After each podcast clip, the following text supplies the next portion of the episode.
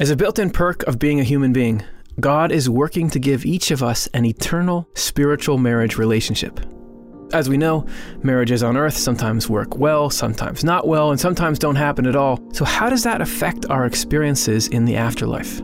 It's the divine will to give us all the gift of a marriage in heaven with a soulmate, or conjugal partner, as Swedenborg puts it. And God will work through any outer circumstances in our life to bring us that gift, if that's what we really want. It's something that God can be building in us from within, and issues of physical time or circumstances can't block that process. So, the idea of this afterlife marriage brings up a few key questions. If my spouse has died, can I still be married to them in the afterlife? What happens in the afterlife if I've been married to more than one person on earth? What if I've never married but want a relationship in the afterlife? For some widows and widowers, remarriage feels like the right thing, but for others it doesn't. Maybe well meaning friends have urged you to move on and find someone new as a way to heal, but you don't have to find someone else if you don't want to. You can actually still be working on your marriage with your spouse who is in the afterlife. Amount of time separated makes no difference because there's no time in the afterlife. You're still connected to your spouse in spirit. And God is still working on your marriage relationship, even if you're temporarily living on opposite sides of the veil. If we do choose to remarry, of course, we're going to wonder which partner will we be with in the afterlife? Fortunately, God provides effective systems in the afterlife for making that very clear. When you cross over someday, you'll have the opportunity to spend time with each person you've been married to, to feel out which person is your soulmate. This is true whether you've been married once on earth or multiple times it will become clear to both of you whether you belong together or not because of the ability in the afterlife to understand yourself and others in a much more deep, clear, and true way. In the afterlife, you'll be able to feel one another's auras and share thoughts and feelings. Those who don't end up being soulmates can part as friends, with each one finding their true soulmate and happiness. So the divine will orchestrate the provision of a soulmate for everyone who wants it, whether we meet them here on earth or in the afterlife. We can be starting on that marriage in our life now, even if we're not married. No matter what your outer circumstances, right now you can be strengthening your eternal marriage by working on uniting goodness and truth inside yourself. For an overview of what spiritual marriage really is, see our episode Spiritual Marriage and what married love is, for descriptions of what Swedenborg learned about marriage in heaven, see Will We Be Married in Heaven? Yes. But we gotta know more about the ideas that God is working on your marriage even if the two of you are separated across the veil, that systems in the afterlife will clarify who your soulmate is, and that uniting goodness and truth within yourself is also working on your eternal marriage. So let's look into it.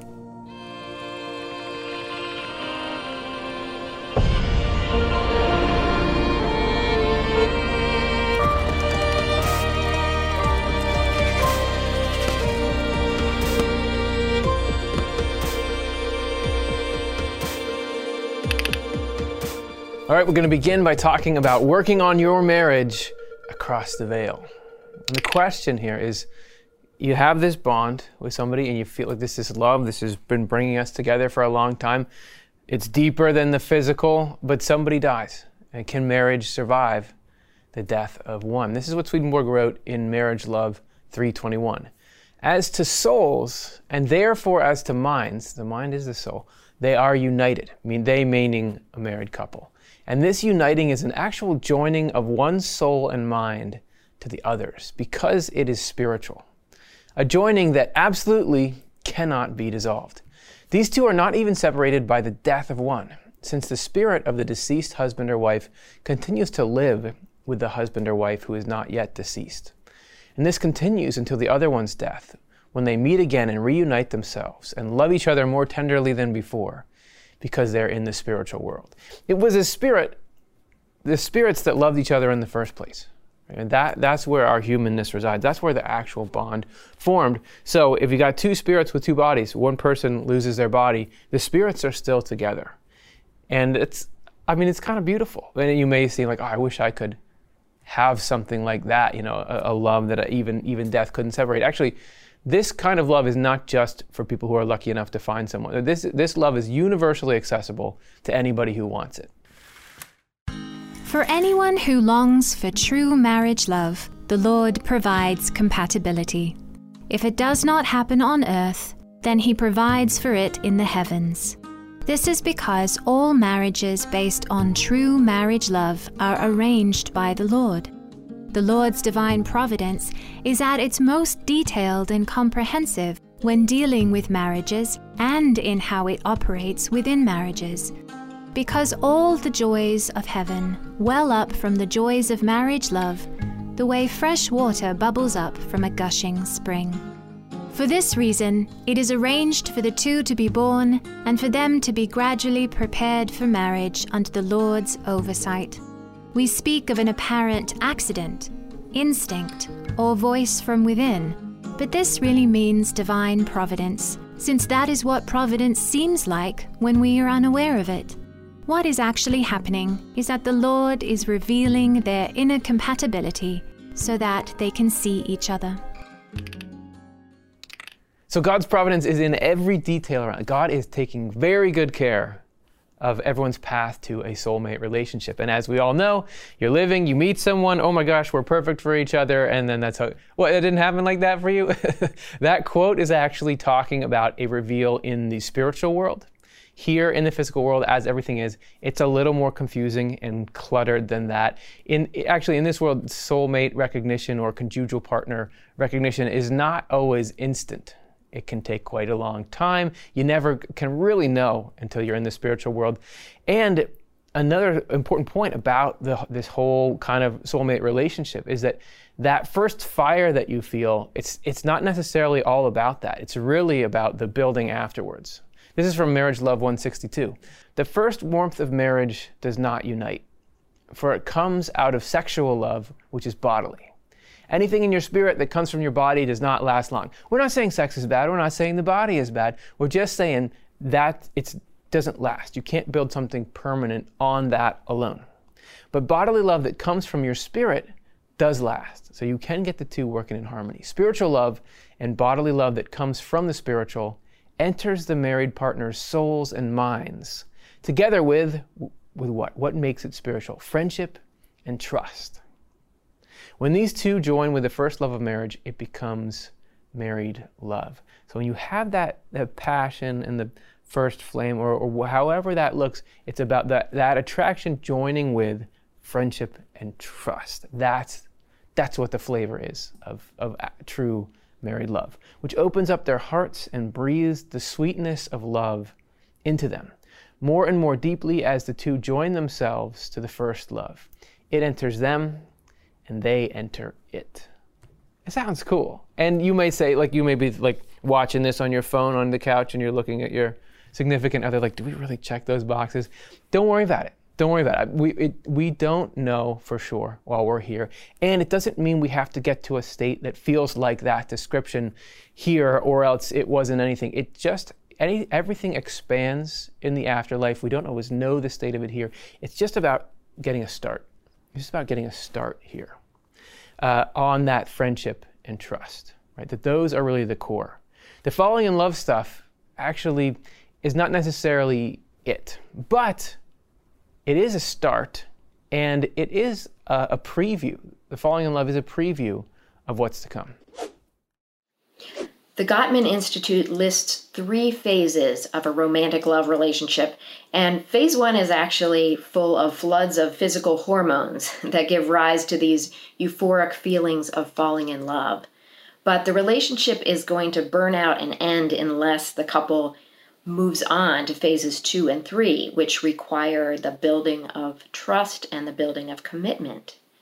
Looking at marriage love from a spiritual perspective, Swedenborg learned the same thing that phase one doesn't yet have genuine love in it, but just has the potential for it and the beginnings of it. But does this mean that that phase is pointless? Well, no, it's actually this sweet gift from God. It's a preview of what marriage love can feel like if a couple is willing to go on that journey of building a partnership, a deeper friendship, with trust and commitment involved. And if they go on that journey, um, that is building towards um, an experience of marriage that will include those wonderful, amazing feelings of falling in love, the um, just the joy of being together, the gratitude of having each other, uh, the desire to express love and caring and kindness in many ways, that is going to come back in a way that is um, more full and real and permanent and can especially be fully experienced in heaven. So, um, the honeymoon state is a preview of what marriage can be. Systems in the afterlife bring clarity. Last section, we were talking about look, you've got someone and you love them and they love you, and that bond is so real and so strong that even the death of, of one of you isn't going to stop it because it can continue across the veil and then you can work on it afterwards forever. But what if there's more than one person in the picture? What if you have been married to more than one person in your life? Which bond grows stronger forever? Who are you connected to across the veil, right? This is where these systems come into place, that the nature of the spiritual world reveals our deeper selves to us. This is the way God has it all organized. And because there's that revealing, it also reveals the deeper nature of the bonds between people. So everything becomes clear and we're able to see, yeah, who are we really connected to? This is from Heaven and Hell 494. It often happens that married partners meet after death and welcome each other joyfully. They stay together as well. But for a longer or shorter time, depending on how happily they had lived together in the world. Ultimately, unless they had been united by real marriage love, which is a union of minds from heavenly love, they separate after having been together for a while. That just strikes me as very realistic. Of, of, course, no matter what, you're going to be like, wow, it's you again. And there's no rules like, well, did you have a spiritual bond or not? Let's look in the book. That you get to hang out again, right? And depending on the type of the relationship. But if the relationship was wasn't either wasn't deep or was toxic or something, it's not like okay, let's spend a long time together. You you push apart naturally because you're sensing what's really there. But it's not like in this world where you can not quite really know your compatibility or the nature of your relationship because there you're able to tell the nature of, of whether you're, you're united or not. And it has to do with auras in the spiritual world. In Heaven and Hell, Swedenborg wrote, Spirits perceive who we are not only from our faces and voices, but also from the aura of our life when, when they come near. There's this thing, there's this aura, which is a, in essence, you know, the, an imprint of, of how you think and how you feel around you, and it's something you can people can pick up on, and this helps us sort things out. Here's a little bit more about spiritual auras and how they affect interpersonal interaction in the spiritual world. As a result of our feelings of love, a spiritual aura goes out from all of us, in fact, pours out and surrounds us. The auras that radiate from spirits and angels are profoundly spiritual, because spirits and angels have feelings of love and the deeper perceptions and thoughts that come from these. This is the source of all sympathy and antipathy, of feeling connected or disconnected and these in turn are the source of all sense of presence or absence in the spiritual world. Likeness and harmony cause a feeling of connection and presence, and unlikeness and disharmony cause a sense of disconnection and absence. Such spiritual auras, then, create distance in the spiritual world. And continuing on in that same number, the inclinations of married partners are from no other source. This is, this is a tool that allows people in marriages to know what the marriages are. Favorable and harmonious auras bring them together, and hostile and inharmonious ones drive them apart. Because harmonious ones are pleasing and welcome, while inharmonious ones are painful and unwelcome. Because you think what, what brings people or together or drives them apart. Here, it can be circumstances. You know, if, if, there's money troubles or there's something distracting in the world. But here, this is about the auras are the expression of your life. And if those two, if your lives aren't compatible or are, that's really what we're getting at here, free of this external distraction. I've heard from angels who have a clear perception of these spiritual auras that there's no part of a human being, either internal or external, which does not renew itself. This happens by a process of breaking down and building back up. And that is the purpose of the aura that constantly pours out of us. Wow, and I, feel like I, I, never even thought about that until this very second. So this this part of why we have this aura is that it's part of this process of, of renewal of the spirit and body. They have told me that this aura clings to us near the back and near our chest, though only thinly in the back and densely at the chest, just so you guys want to know. Because the auras come from every part of us and are always completely surrounding us, they connect or disconnect married partners from the inside, not only from the outside. This accounts for any change or fluctuation in marriage love. Okay, so not even just are we generally compatible, but even like why are we, we're really on right now and now we're off. It has to do with this aura thing. And the the auras are constantly renewing themselves and changing, so there is always room to, to continually have your auras be more and more harmonious. So again, it's not like, okay, is everything perfect right away? But you, there will be an ability to tell, like, are we just, are, are we trying to make something work that, that won't make either of us happy. But I still feel like with any of this kind of talk, it can bring up all these sort of cosmic spiritual relationship fears. Because what if you really have someone that you feel like, I really want to be with them, but what if I get there and it won't happen? There'll be this, or a committee, or, or, or they'll get pushed apart. I would say God is our friend. God is on our side, and God knows the deepest stuff that's going on. Every like longing or want or fear you have, God is more aware of that than you are, and the nature of it, and the source of it, and how to take good care of us. And, and actually, yeah, is, is carrying our fears and all that even more than we are. So ultimately, whatever happens through this, especially in the spiritual world where we see things clearly, is going to feel deeply right because it's based on what's fundamentally true. It doesn't mean that we won't worry about things. Uh, it, it's actually really hard to get around those sort of concerns and actually having these particular ideas about marriage and it being eternal sets you up for a whole new slate of fears that you wouldn't have. But luckily, we've got a guest here, Dawnette Rose Allfelt, who was has been a widow for almost 40 years, and she led a Swedenborgian widow widowers support group. And here's her sharing a little bit about some fears that can hit people who do believe particularly in this eternal heavenly marriage and how she gets past those fears. My grief support group was made mostly of individuals who believe in an afterlife, who believe in a heaven where people are safe and healthy and busy and vibrant and very happy. So some in my group were concerned about their sadness. If their partners was such a beautiful place, was it okay for them to feel so sad, even devastated and angry about this separation? Sometimes it felt selfish to grieve. But of course, there's nothing selfish about grieving for the loss of someone you love. Grief is part of a process of adjusting to a huge change in your life. Jesus said, Blessed are they that mourn. He didn't say, Blessed are they who trust me so much that they don't need to mourn. He knew about grief. God knows all about grief because God's all about love. And because God's all about love, He grieves with us and for us. Another issue that came up in our group that wouldn't come up in your typical grief group was a feeling that maybe we weren't good enough or spiritual enough to qualify for this beautiful everlasting marriage love that Swedenborg describes.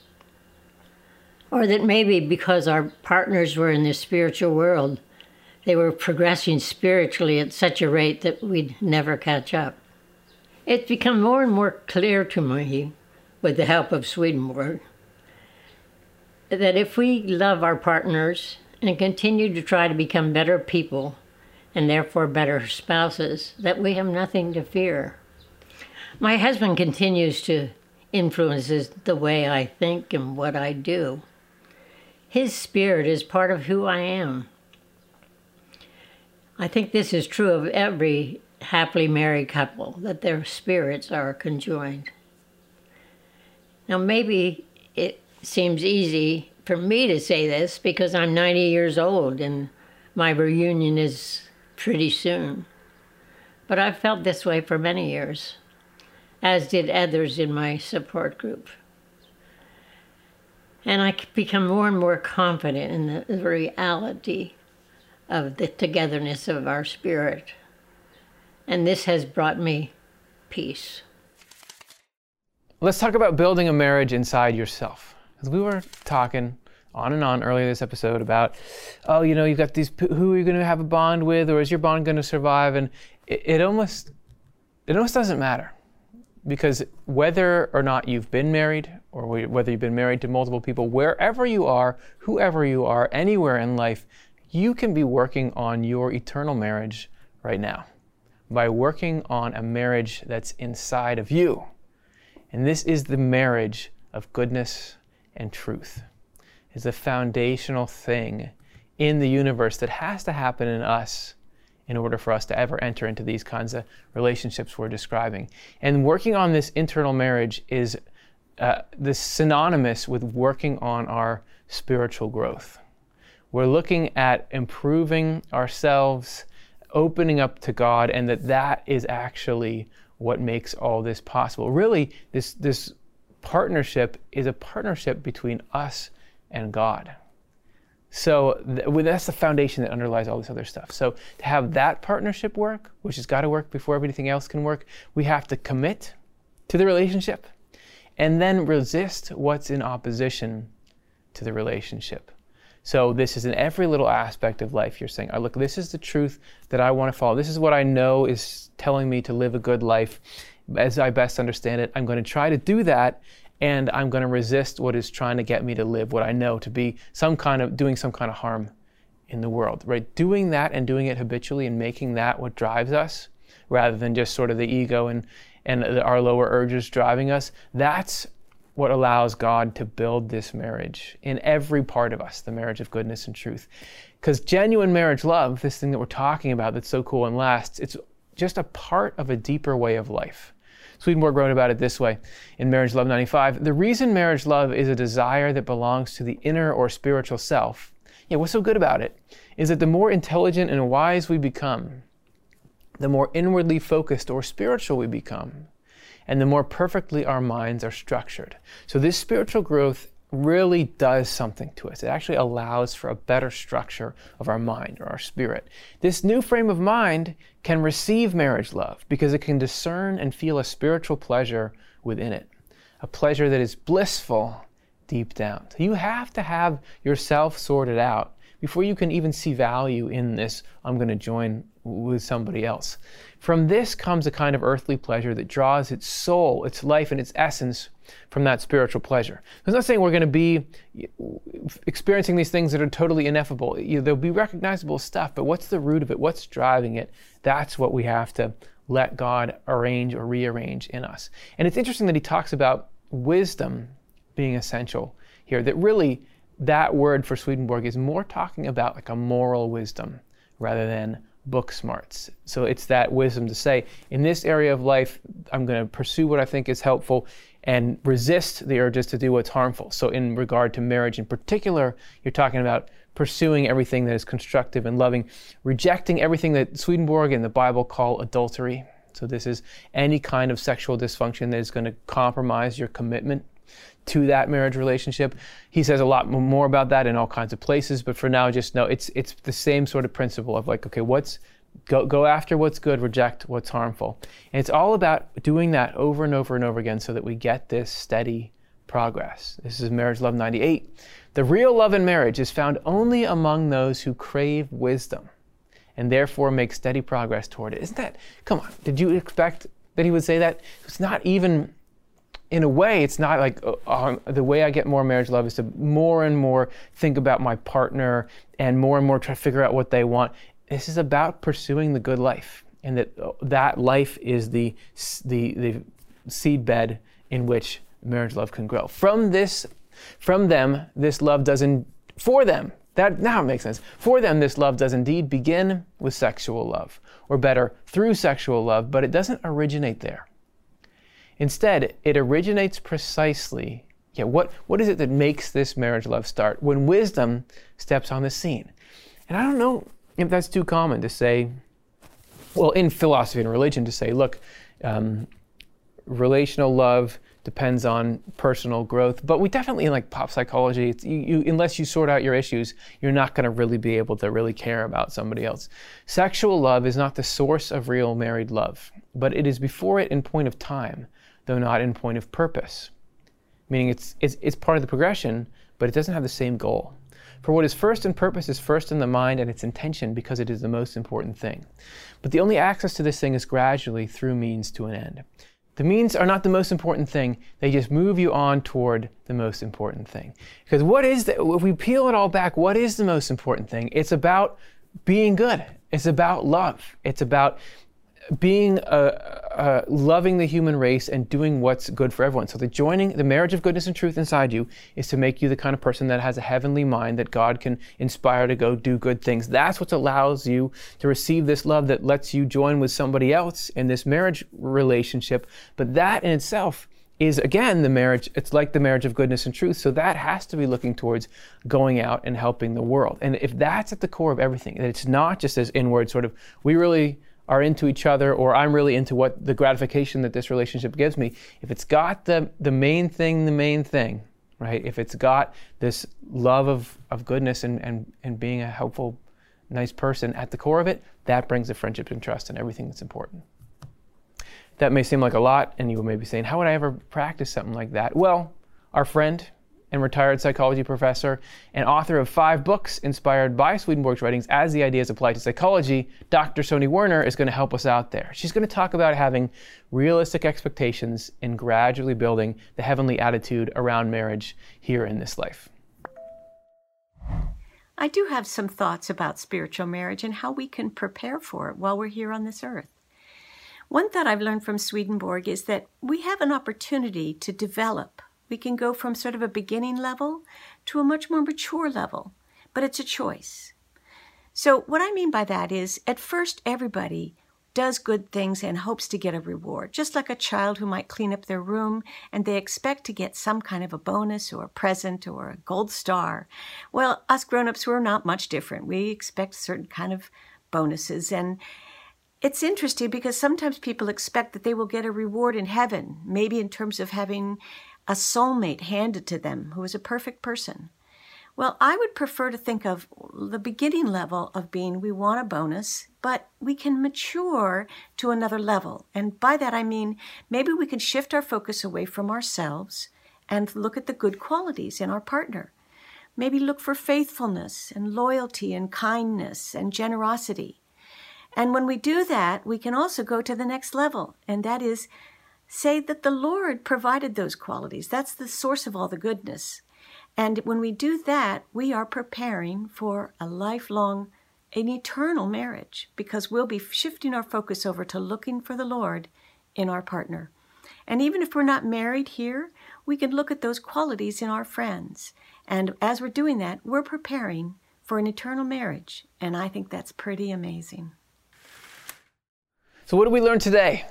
We learned that we can be working on developing marriage love inside ourselves, whatever our state of life or marital state. This is not something that's exclusive and you're not in the club because of external circumstances. This is something that's going on every minute inside of us, and that actually married love is, is just a part of this mindset we're all trying to get into. So you can do something, we can do something, everyone can do something about it right now. So working on our spiritual growth relationship with God, that, that marriage that we have with God strengthens our eternal marriage relationship. That that's the underlying work that you can put in anywhere, anytime.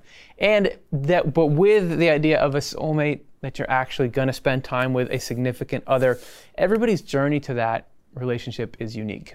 You're never going to know exactly what yours looks like, but you do know that God has absolutely got that under control. You don't need to worry about that working out or not working out. The Swedenborg says providence is more in the details there than, than anywhere else, if you can even say that, right? So that, don't worry about it. God's got it. And God, I don't know what your concept is of God when you think of God, but but God is absolute knowing of who you are and absolute caring about every detail of your happiness. So if you're looking for that kind of fulfillment, God knows it. God's going to put it there and make that happen for you. So don't, there's plenty more stuff to worry about in life. And that commitment inside of us that we can make, that commitment from God, the way the whole of everything is designed will get us to this really amazing happy state where we've got somebody that we're partnering with in life to, to both to have joy with each other, but also to go out and serve the world. And nothing, not time or death or anything, can mess that up. So let's get out there and join some goodness and truth. Off the Left Eye is Curtis Childs, director, producer, and host. Karin Childs, writer, community manager, and host. Chelsea Odhner, writer, production manager, and host. And Jonathan Rose, host and series editor of the NCE. Shada Sullivan is the voice you love in our narrations. Stuart Farmer is our technical director. Matthew Childs, our video art director. Our motion designers are Meng Zhang and Jesse Johnson. Reed McCardle made our music. Devin Osblond is our production intern. Cara Dom is our Latin consultant extraordinaire, and Chris Dunn is our digital marketing magician. And you are our much loved listener. And now you can journey with us all week. Every Monday's Swedenborg Life episode, including this one, has a week's worth of content lined up to support you in your exploration of these life changing ideas. All video content premieres at noon Pacific Time 3 p.m. Eastern Time, and 7 p.m. Greenwich Mean Time on the Off the Left Eye YouTube, Facebook, and Simplecast channels. On Tuesdays, find us on social media or go to offthelefteye.com to get custom downloadable art paired with the week's topic to ground you through the week. On Wednesdays, join us to dig a little deeper into the week's topic with news from heaven. On Thursdays, we want to hear from you. We'll be sharing a new reflection question weekly on our community tab and social media channels. Then join us for Swedenborg Live on Fridays for our panel Q&A show and listen every Sunday to the Inside Off the Left Eye podcast to always know what we're up to and what you can look forward to. If you want to help sustain Off the Left Eye's operations, consider becoming a monthly donor today. And right now, we have a matching gift challenge from a very generous donor couple where dollar for dollar up to $10,000 will be matched when you make a new or increased monthly donation. You can provide a direct gift or restrict it to our new Off the Left Eye Endowment Fund. Giving to the endowment fund is a great way to guarantee that your gifts live on to help off the left eye forever. Go to otle.causevox.com to become part of our essential community of donors. From all of us here at Off the Left Eye, we thank you.